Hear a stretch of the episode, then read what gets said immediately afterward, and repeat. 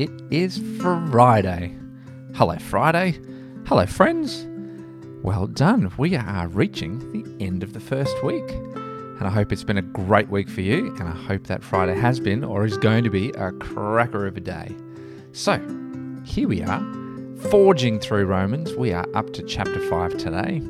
And how about we dive in? Our last reading for the week. Let's go. Romans chapter 5. Therefore, since we've been justified through faith, we have peace with God through our Lord Jesus Christ, through whom we have gained access by faith into this grace in which we now stand. And we boast in the hope of the glory of God. Not only so, but we also glory in our sufferings, because we know that suffering produces perseverance, perseverance, character, and character, hope. And hope does not put us to shame because God's love has been poured out into our hearts through the Holy Spirit who has been given to us. You see, at just the right time, when we were still powerless, Christ died for the ungodly. Very rarely will anyone die for a righteous person, though for a good person, someone might possibly dare to die. But God demonstrates his own love for us in this while we were still sinners, Christ died for us. Since we have now been justified by his blood, how much more shall we be saved from God's wrath through him? For if, while we were God's enemies, we were reconciled to him through the death of his Son, how much more, having been reconciled, shall we be saved through his life? Not only is this so, but we also boast in God through our Lord Jesus Christ, through whom we have now received reconciliation. Therefore, just as sin entered the world through one man, and death through sin, in this way death came to all people because all sinned. To be sure, sin was in the world before the law was given, but sin is not charged against anyone's account when there is no law.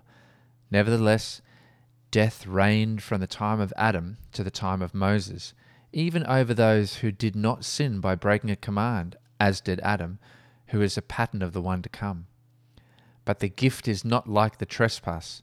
For if the many died by the trespass of one man, how much more did God's grace and the gift that came by the grace of the one man, Jesus Christ, overflow to the many?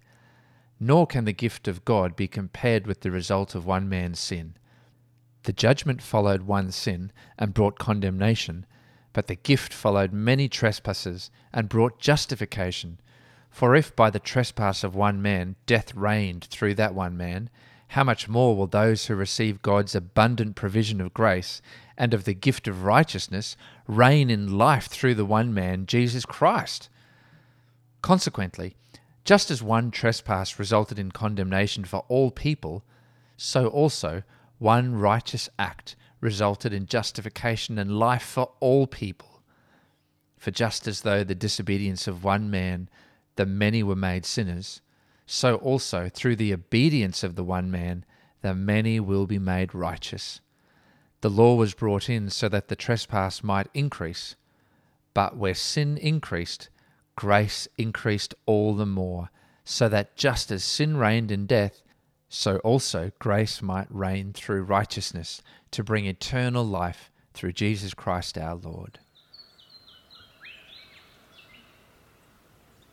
Father, what a hope filled chapter to end our week. Uh, thank you for the hope that we have in you. Thank you for the perseverance that we're able to develop in ourselves as we suffer and go through hardships.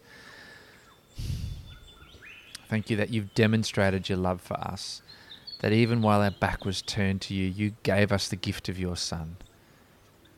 Thank you for this gift, for the gift of our Saviour and for all the love that you have for us, even though we don't deserve it. But there it is nonetheless. Ah, Lord, we thank you and we praise you in the name of your Son. Amen.